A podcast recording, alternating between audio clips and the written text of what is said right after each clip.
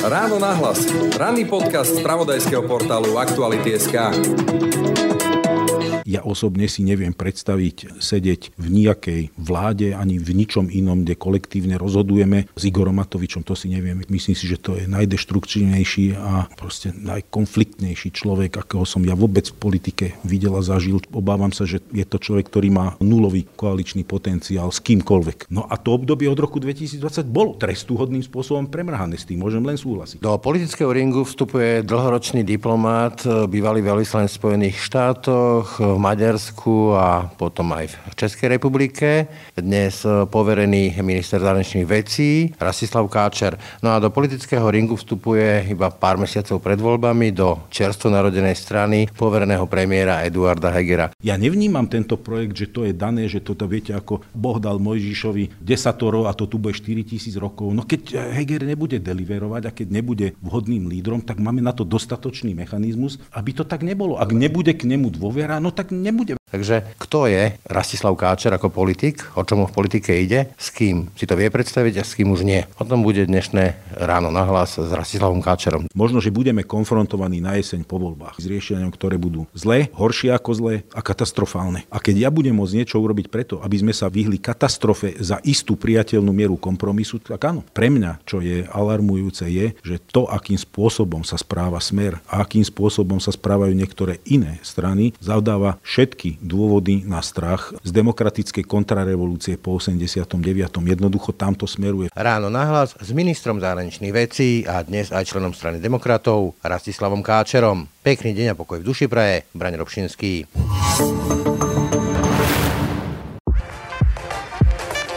Prejsť prstom po mape? To je nuda. Spoznať svet na štyroch kolesách? To je Ford Kuga. Štýlový a okamžite dostupný Ford Kuga je pripravený vyraziť kamkoľvek sa rozhodnete. Navyše teraz aj s fantastickou zľavou až do 10 tisíc eur. K tomu zadarmo predlžená záruka na 5 rokov alebo 120 tisíc kilometrov. Nie je na čo čakať, stačí sa len rozhodnúť. Viac info na Ford.sk. Počúvate podcast Ráno na hlas.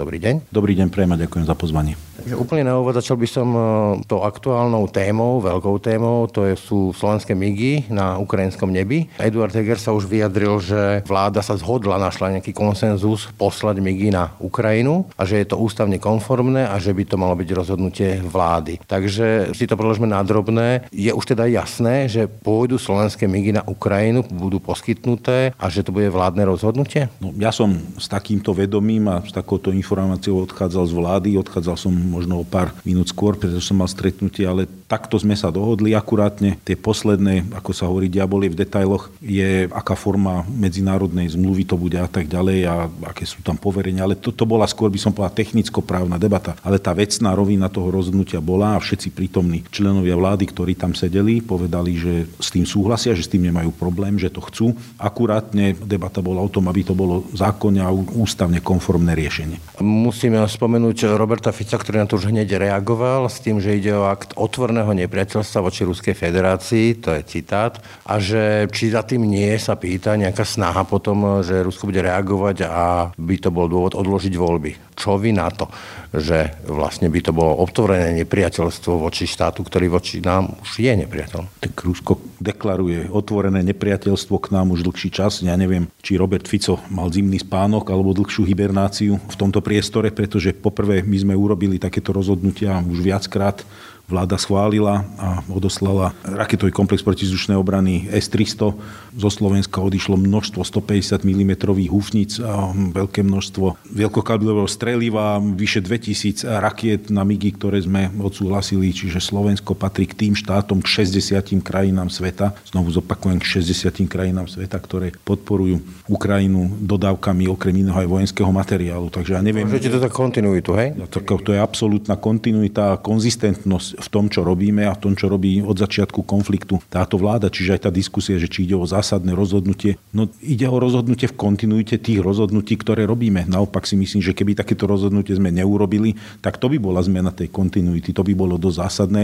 A Robert Fico, ako to vníma, no tak znovu zopakujem len to, ja neviem, či prespal to obdobie doposiaľ a posúvať voľby a takéto fantasmagórie, ja neviem, to sú také večerničky, toho deda večernička, ale to, ako neviem, odkiaľ na toto chodí. Uzavriem to, ste námi tým otvoreným slovníkom, však to boli aj tie Michalovce, tak e, jasná otázka, jasná odpoveď. Je e, Robert Fico slovenský vlastnec e, v tomto, čo presadzuje, alebo naopak vy ho považujete za vlasti zradcu? Robert Fico je asi taký vlastenec, ako v predvojnovom Československu bol pán Henlein. Poďme teraz k tej povestnej diskusii v Michalovciach, čím ste sa mimoriadne zviditeľní, to už je prakticky virál, tie vaše vyjadrenia alebo tá vaša diskusia. Nechcem teraz zabrdať do tých vyjadrení, nepovažujem to za zmysluplné ani konštruktívne rozoberať mieru slovníka, to je veľmi subjektívne, ale ono sa to posunulo o pár dní na to, prakticky o týždeň, tam išiel pod heslom bez ochránky Igor Matovič a viedol tam takú asi dvojhodinovú diskusiu, ja som ju videl celú, bola teda naozaj plná aj demagógie, aj polopravd, aj vyviňovania sa z odpovednosti, ale počas celých tých dvoch hodín v podstate udržal tú konverzáciu s tými diskutujúcimi bez toho, aby povedzme po nich vyštartoval, tak ste po nich vyštartovali vy. Nemáte pocit, že vás tak trošku vyškol z diplomatickej komunikácie s občanmi? Ja absolútne nemám taký pocit. A viete, keby Igor Matovič bol človek, ktorý školí z nejakej diplomatickej politickej komunikácie, tak asi by som upadol do historického smiechu. To znova by sme museli mať amnéziu alebo hibernovať neviem koľké mesiace. Igor Matovič nám predvádza vulgárny, agresívny, konfrontačný slovník. Nie že mesiace, ale roky jednoducho. Takže toto by som nevedel za žiadnych okolností akceptovať ani, ani vôbec nad tým rozmýšľať.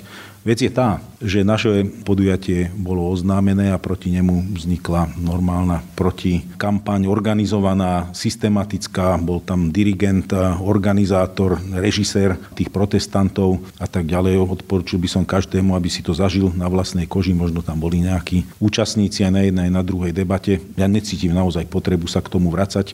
Ja som rád, že sme tam boli, že sme to s Jarom Naďom absolvovali, že sme do toho revu, kedy moderátorka sedela odo mňa mňa tak ďaleko ako vy. A ja som mu nepočul, čo sa ma pýta. Aj keď som držal mikrofón, predsa ho rozprával, tak som nepočul som, čo ja sám hovorím, preto som musel, ono to nebolo.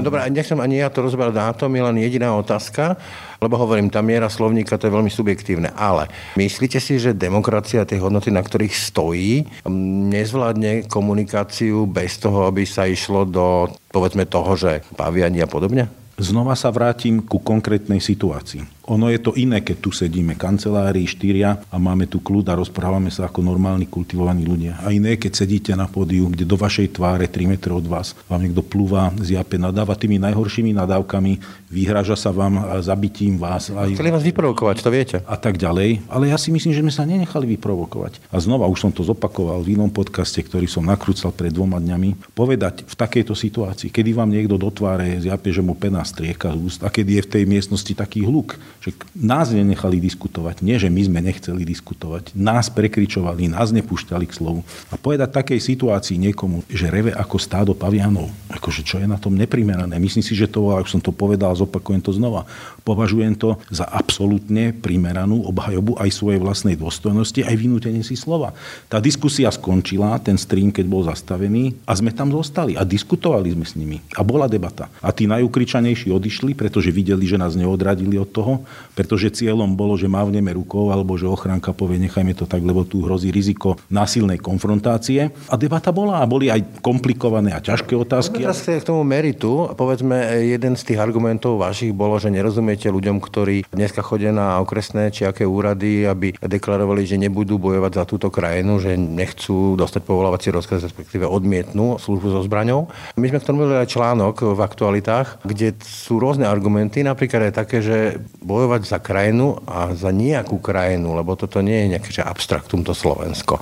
A ja k tomu niečo pridám. Toto je krajina, kde to nie je dobré byť chorý, nie je dobré byť starý, nie je dobré byť zdravotne znevýhodnený, autista, dávnik.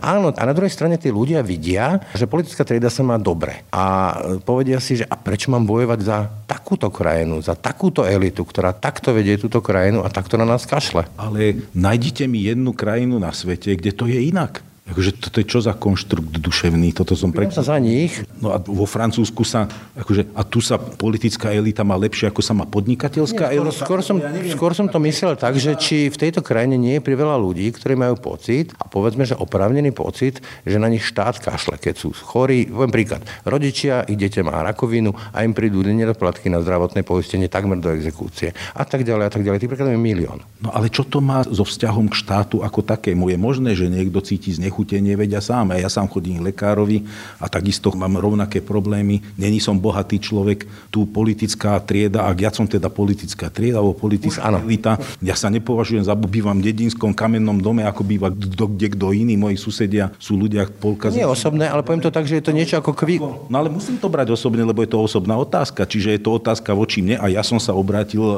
s touto otázkou, že či vám nie je hamba. Jednoducho, že Viete, hamba je v tom, že mnohí z nich sa tvária ako najväčší vlastenci. Mnohí z nich volia tie strany, ktoré sa tvária ako tie nacionalistické a jediné správne.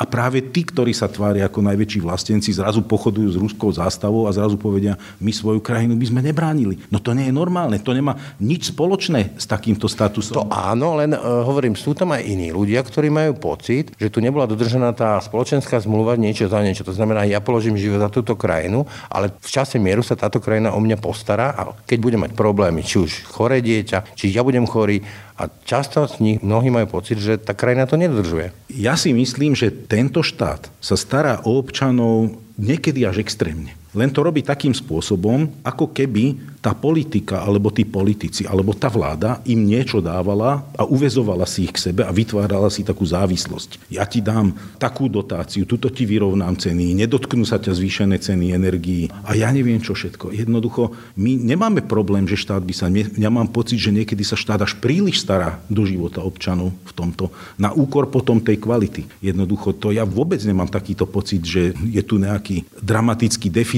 toho, čo by vysvetľovalo nelojalitu občana k Ukrajine. Veď to je absurdné. Skúsim to povedať ešte inak. Ten tábor voličov, je Smer, Hlas, Republika, LSNS, Harabin, kto všetko tam je, je pomerne dosť veľký. A nedá sa to zvaliť iba na Putina, na Rusko. Je to aj povedzme o tom, ako sa tu vládlo ostatné tri roky.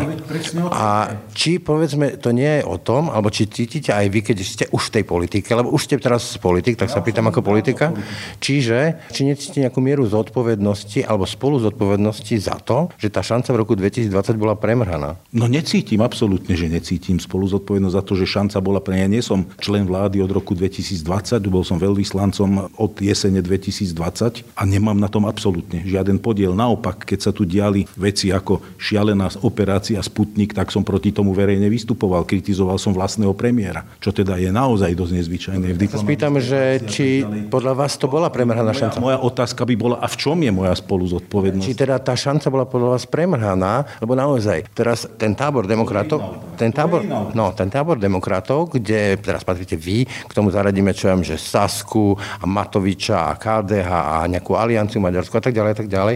Ledva, ledva, naškrapka, použijem tento slovník, nejakú podľa preferencií, jednoduchú väčšinu v parlamente. To je hodne zlé vysvedčenie za tri roky chaosu, amatérizmu, rozkladu inštitúcií. Nie je to adekvátna facka od tých občanov, ktorým sa takto vládlo? No tá šanca je premrhaná a bola premrhaná. A ja by som nebol do toho vstupoval, keby som toto nebol cítil, že tá šanca je premrhaná. Jednoducho Ale vidíte, bola potom stúhodným spôsobom premrhaná tá nádej, ktorú občania vložili do zmeny po skorumpovanom pôsobení vlády Smeru, predtým hlasu a Smeru rozdeleného a tak ďalej, Slovenskej národnej strany a ja neviem ktorého všetkého, však tá krajina bola v otrasnom stave, sprivatizovaná polícia, absolútny nedostatok e, pocitu akékoľvek spravodlivosti elementárnej.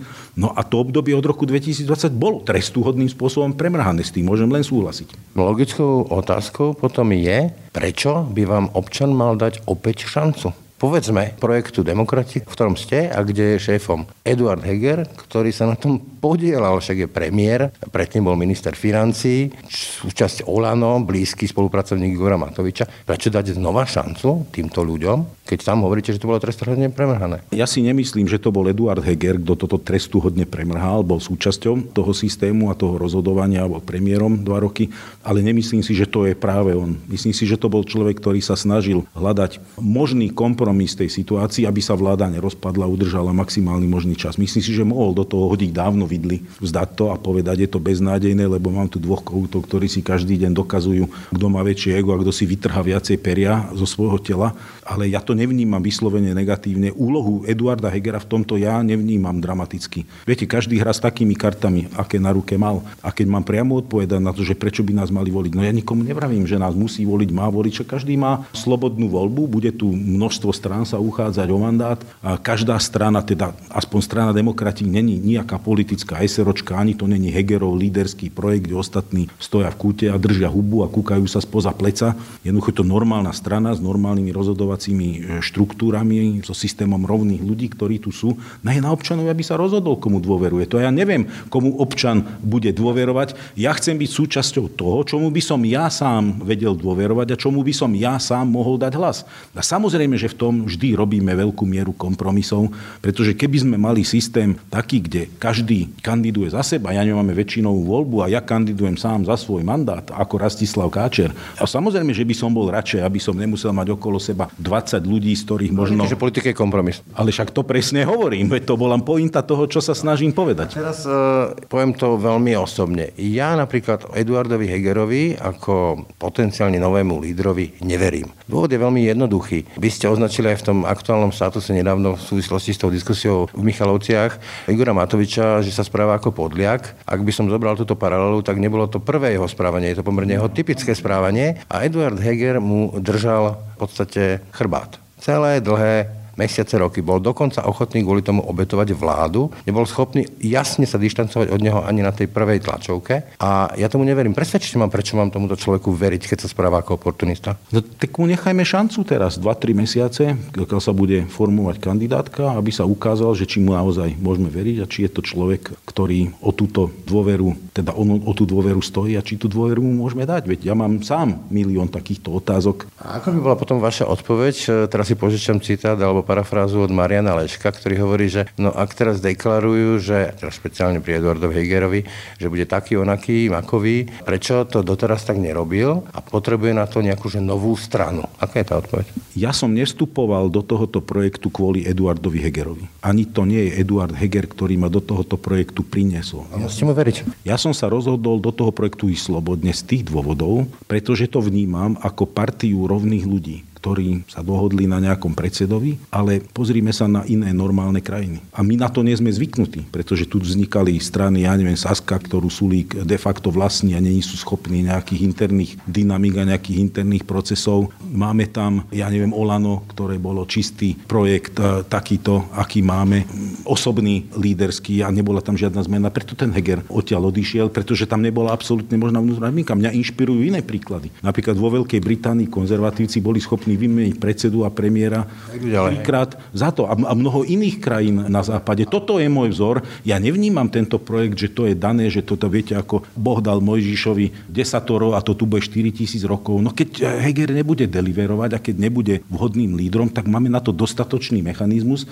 aby to tak nebolo. Ak nebude k nemu dôvera, no tak nebude. Veď to je, nebude nikto. Veď to je... Ale momentálne vy osobne k nemu cítite dôveru, je pre vás lídrom? Po tom, čo som povedal, že 3 roky ten lídr leadership neukazoval? Ja nepotrebujem tento pocit mať v tejto chvíli, pretože ten projekt nevnímam ako Hegerov projekt. Mám dôveru v projekt a neupínam sa na dôveru v konkrétneho človeka. Pre mňa Edo Heger je priateľ, človek, ktorého si vážim svojím spôsobom, ktorého poznám ako slušného človeka, ale nie je pre mňa prorok, ktorý kráča s faklou a ja ho nasledujem. To absolútne nie. Ja to znova opakujem to tretíkrát, to vnímam ako projekt rovných ľudí, ktorí keď budú nekonformní s tým, ako ten projekt je vedený, alebo budú mať o ňom svoje pochybnosti, no tak sa ho budú snažiť zmeniť a máme na to mechanizmy. Na záver k projektu Demokrati. Mne je potom, keďže Eduard Heger je jeho lídrom, skôr odpudzovačom preferencií a volických hlasov, lebo naozaj jeho charizma nie je bohvie čo, jeho track record z politike tiež nie je bohvie čo.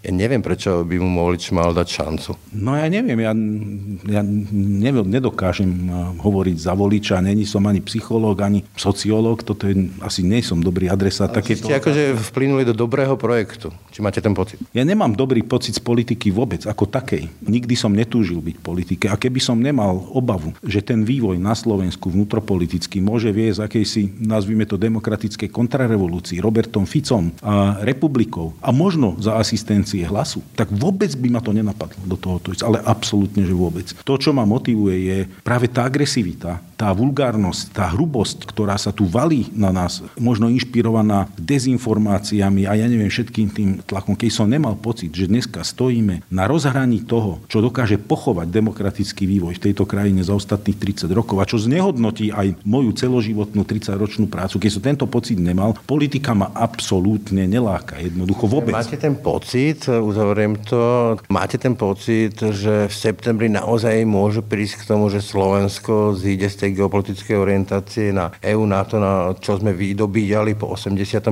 a môžeme sa vrátiť až niekde možno pred rok 89 v mysle politického zriadenia nejakej autoritárskej, totalitnej spoločnosti? No tak to vážne to je? Ak niekto tento pocit nemá, tak si myslím, že bude neinformovaný, alebo je naivný, alebo není dostatočne príčetný. Pokračujem v rozhovore s ministrom zahraničných vecí Rastislavom Káčerom. Tento raz však už nie na jeho domácej pôde, na ministerstve zahraničných vecí, ale na pôde Národnej rady, kde minister musel kvôli pracovným povinnostiam akutne odísť. Vstupujete do politického ringu, ako som povedal, tak si urobíme taký krátky test s takými základnými otázkami, keďže vás poznám ako diplomata, ale viacero politických tém e, ste ako diplomat nekomunikovali. Už ste sa vyjadrili, čo sa týka registrovaných partnerstiev, že to považujete za otázku ľudských práv, nemáte s tým problém. To manželstva, manželstva pre všetkých, to tiež je pomerne vec, ktorá je rozšírená vo viacerých krajinách. Áno či nie? Je to zhruba polovica krajín, neviem koľko, 12 či 13 krajín Európskej únii to má. Toto ja považujem už za kultúrno-etickú otázku. Tie registrované partnerstva nie. O tom má byť normálna vnútropolitická debata, alebo nie je politická, to má byť široká celospoločenská debata a uvidíme, kedy tá spoločnosť na to dozrie v tomto, ale to je iná téma. Interrupcie. Chcem spýtať interrupcie, rovno sa spýtam. Podľa vás ten súčasný konsenzus, to znamená prvý trimester väčšia ochrana práv plodu, tie ďalšie mesiace väčšia ochrana práv matky. Je to dobrý konsenzus, dobrý kompromis, alebo treba meniť? Ja ne, necítim žiadnu potrebu meniť ten status quo, ktorý máme vnútorne, to vôbec necítim, ale nie som v tomto ani nejaký kutý, ani fundovaný, ani nič, ale necítim nejakú potrebu meniť status quo, ktorý tu je. Veľkou témou je aj e, drogová legislatíva. Máme tu naozaj ľudí, ktorí sedia celé roky za nejakú marihuanu. Podľa vás treba dekriminalizovať e, drogy, tak je to napríklad v Španielsku alebo alebo aj v Česku to majú? No určite by som išiel inou cestou, ako na ktorej sme dneska, pretože keď sa pozriem, že za kolaboráciu so zahraničnou rozviedkou nepriateľskej krajiny je trojročná podmienka, za pár gramov marihuany sú 10 a viacročné tresty, tak to mi prípada absurdné. Podľa vás e, človek, ktorý fáči občas nejakú trávu, by nemal byť e, trestaný väzením? Myslím si, že nie. Ja sám trávu nefajčím, nikdy som mu nefajčil, nemám s tým nejaké skúsenosti, ale nemyslím si, že to je taká vec, ktorú treba trestať násobnými ročnými trestami. Prípadá mi to absurdné. Viete si predstaviť legalizáciu eutanázie? Toto je vážna kultúrno-etická téma Nerozmýšľal som nad tým, viem si predstaviť také situácie, nemám na to nejako vnútorné sformovaný názor, vrátim sa znovu k tomu, čo už som povedal. Toto je vážna kultúrno-etická téma, o tom treba viesť širšiu vnútornú diskusiu. Toto nie je bežné právo. To je... Malo by to byť tabu? Nemalo by to byť tabu. Nič nemá byť tabu na vnútrospoločenskú diskusiu a na politickú. Nič nemá byť tabu.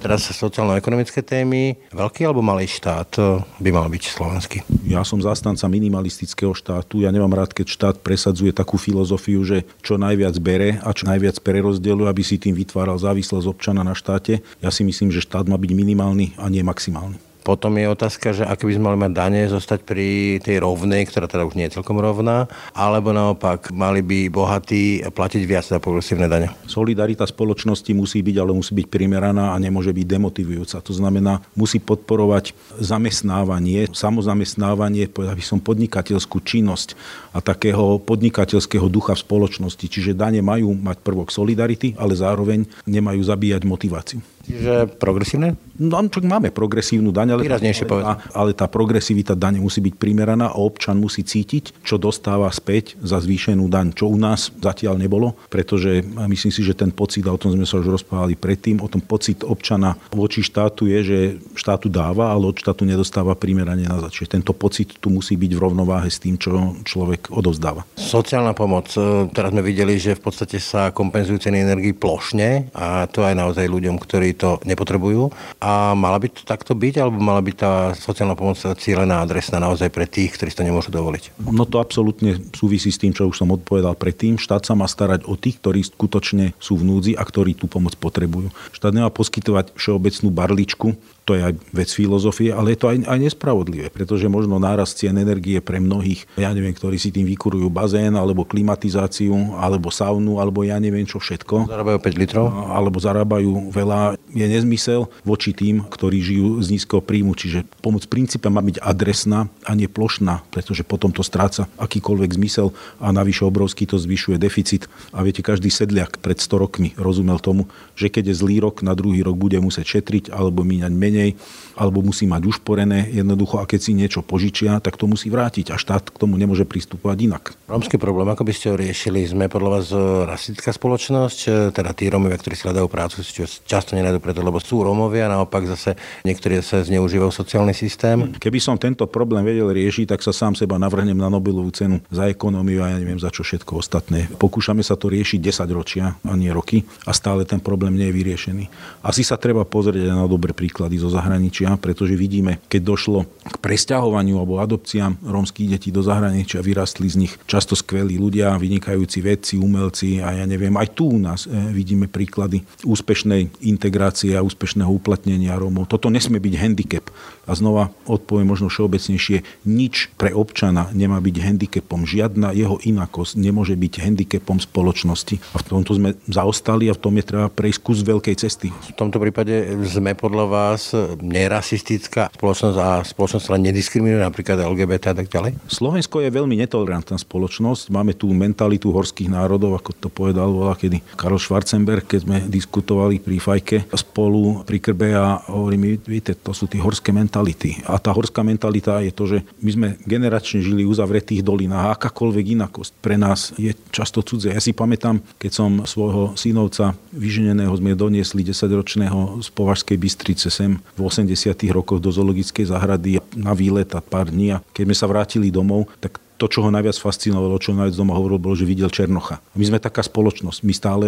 Taliban. My jednoducho sme netolerantní, ale nie kvôli tomu, že by sme boli hlúpejší alebo horší ako iné krajiny, len sme neprešli takým množstvom skúseností a takou expozíciou mnohým veciam ako iné krajiny. A potrebujeme aj svoj čas, aj svoju cestu a preto niektoré témy potrebujú svoj vývoj, preto potrebujú svoju diskusiu, preto potrebujú svoju skúsenosť, aby si ľudia niektoré veci zažili, aby ten názor mohli zmeniť, aby sa v nich mohol vyvíjať vyvíjať. Nebolo by dobre lámať ten názor cez koleno, lebo to potom vyvoláva rozpor. Preto nechcú demokrati, ako povedal Heger, Eduard Heger, otvárať tieto kultúrno-etické otázky, ako to volá? No ja si myslím, že možno, samozrejme treba cítiť atmosféru v krajine, aká je a uvidíme, aké bude zloženie parlamentu. Ako ten parlament, ktorý vzíde z tých ďalších volieb, bude tolerantný a pripravený na takúto diskusiu. A ja si myslím, čo veľmi potrebujeme, je integrovať spoločnosť a nie ďalej rozdeľovať. Čiže podľa toho, ako bude zložený ten parlament, tak taká bude možná dynamika zmien v tomto a s tým súhlasím. Mal by štát e, vlastniť e,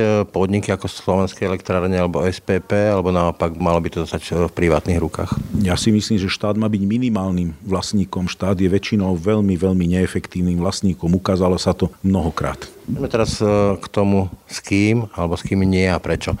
Vy ste sa vyjadrili už v strane hlas, že netreba si úplne zatvárať dvere, postavím to tak úplne konkrétne. Keby nastala po voľbách situácia, že bez hlasu sa nedá zostaviť nejaká vláda demokratov a Saske, neviem koho všetkého, pre vás je to priechodný variant? No, takto by som to nazval. Bola by to pre mňa asi posledná voľba v tom demokratickom spektre, ale keby som ja mal byť konfrontovaný opciou, že vznikne vláda Smeru, republiky a hlasu, tak je to pre mňa nepriateľná opcia. Radšej by som išiel do inej varianty. Ono v politike aj v reálnom živote často si nevyberáme vysnívané.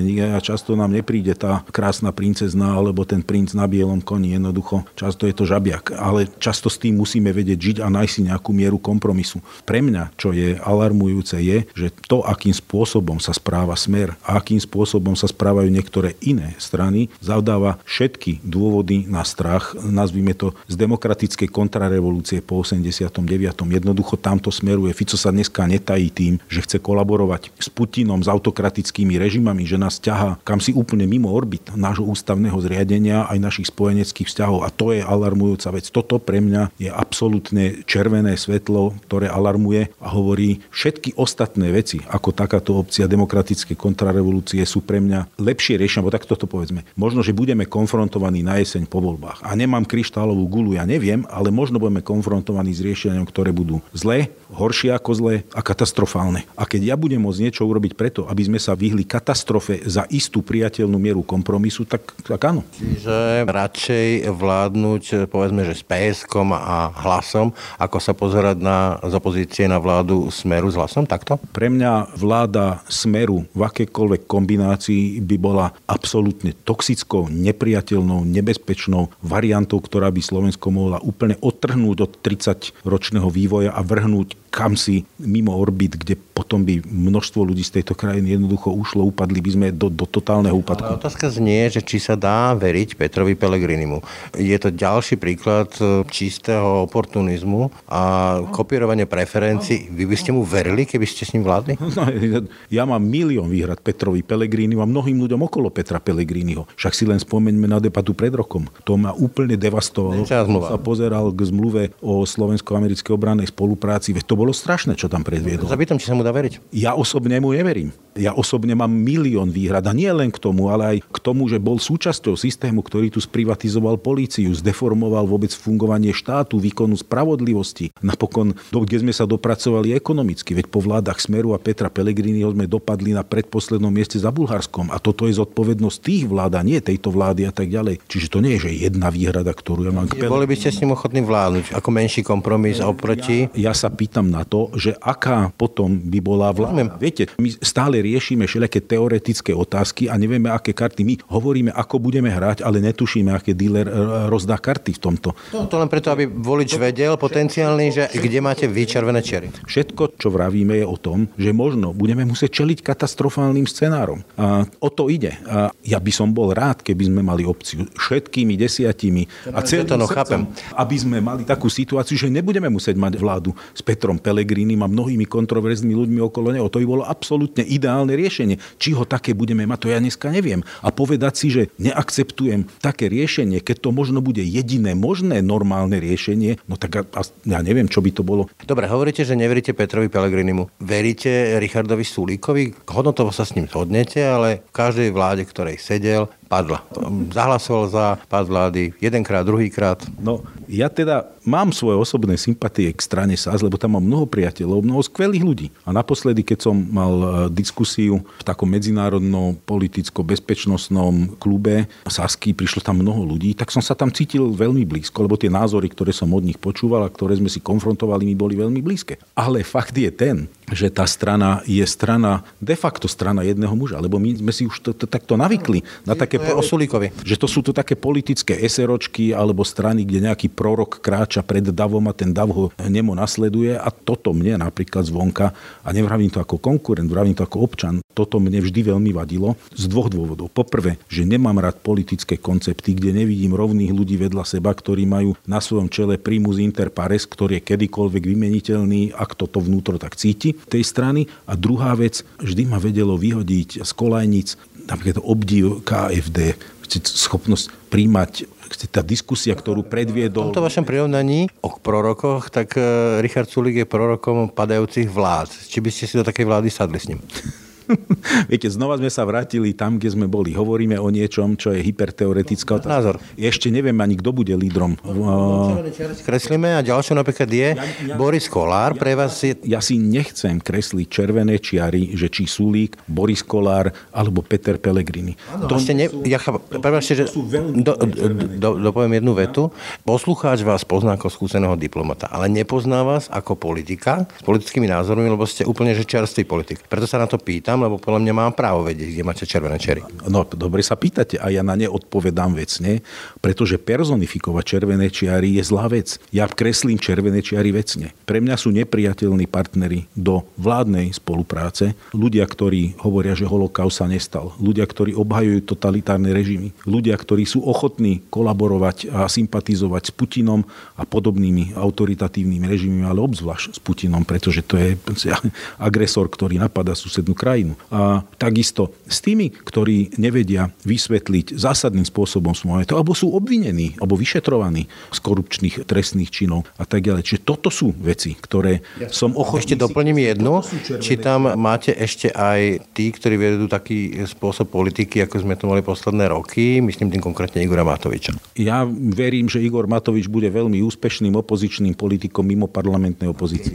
Bude potenciálnym koaličným partnerom? Je to koaličný partner, s ktorým si viete predstaviť spoluprácu? Myslím si, že keď teda máme personifikovať veci, ja osobne si neviem predstaviť sedieť v nejakej vláde ani v ničom inom, kde kolektívne rozhodujeme s Igorom Matovičom, to si neviem. Myslím si, že to je najdeštruktívnejší a proste naj, naj, naj, najkonfliktnejší človek, akého som ja vôbec v politike videl a zažil. Človek, ktorý vyvoláva permanentný konflikt a permanentné napätie. Obávam sa, že je to človek, ktorý má on ako osoba nulový koaličný potenciál s kýmkoľvek. Naopak Boris Kolár má obrovský koaličný potenciál aj pre vás? Znova sme pri menách a ja... to je istý typ politiky. Ja nechcem hovoriť o menách, chcem hovoriť o programe a o tom, čo budeme spolu robiť. Program Sme rodina a jeho politika? No ja neviem, aký je, uvidíme, akým pôjde do volieb.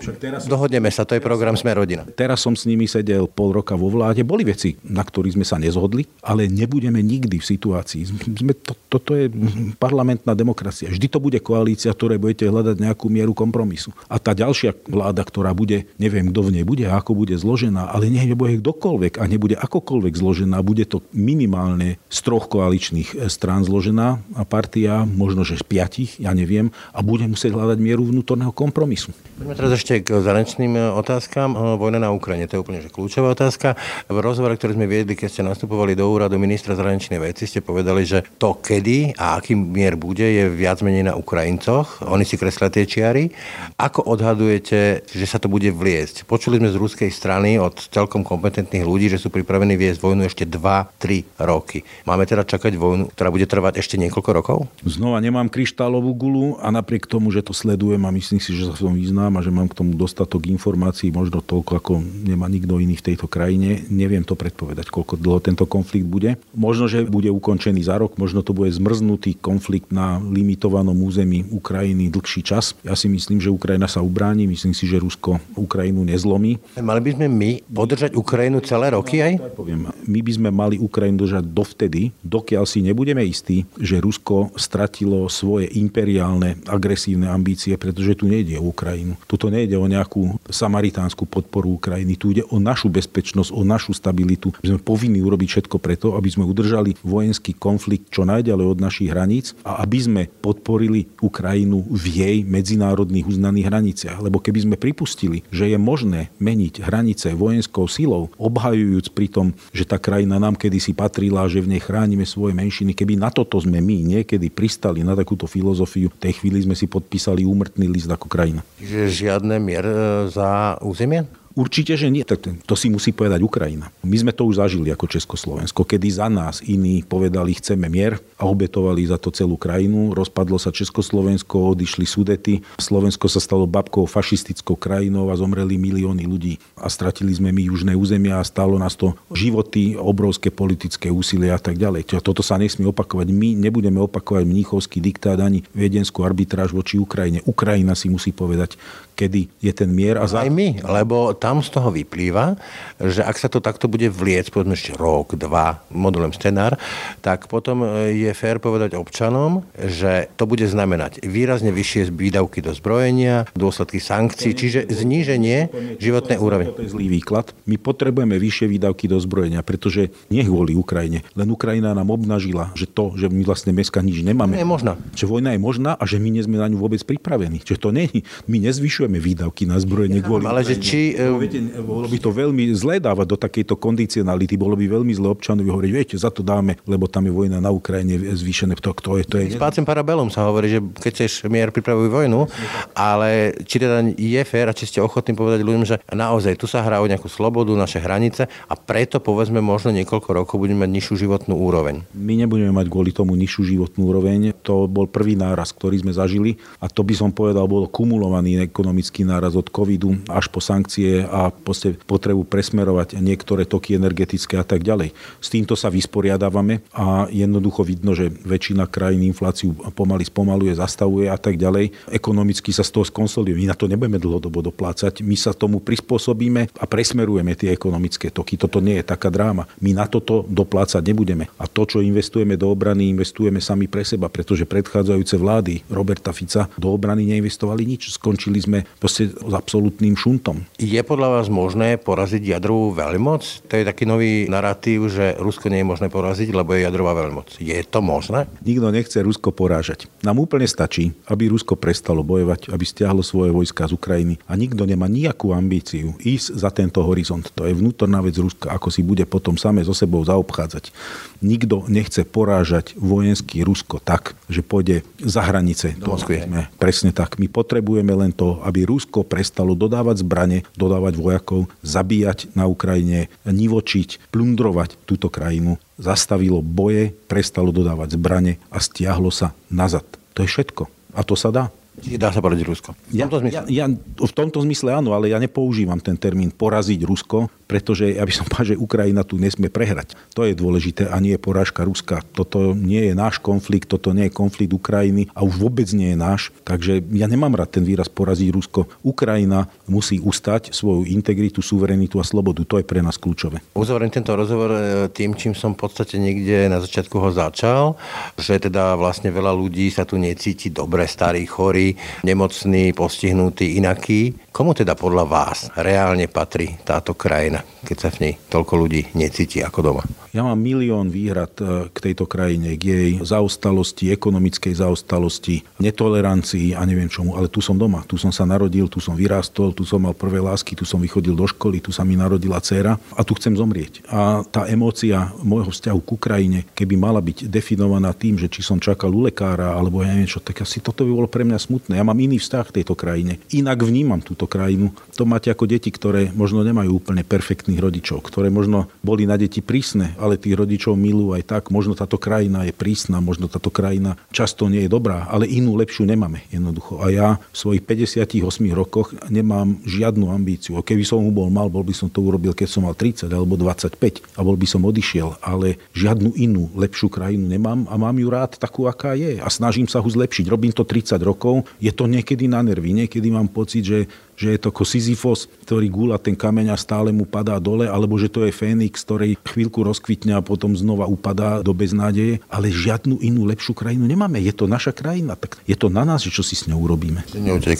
No dokiaľ nebude musieť a nebudú po mne strieľať a ja nebudem nevidiaceho syna ťahať za ruku lesom a nebudem musieť strieľať späť, tak ja z tejto krajiny nechcem odísť. Ja som tu rád, som tu, som tu doma, nikde inde. Nie som viac doma a možno by som mohol byť taká svíňa, pretože hovorím niekoľkými cudzími jazykmi jazykmi, som zvyknutý na flexibilitu žitia v zahraničí. Vedel by som eh, žiť inde, ale ja nechcem žiť inde. Tu som doma, toto je môj svet, tu patrím. Toľko minister zahraničných vecí a aj dnes už demokrat, politik eh, Rastislav Káča. Ďakujem za rozhovor. Ja ďakujem za pozvanie a pekný deň prejem.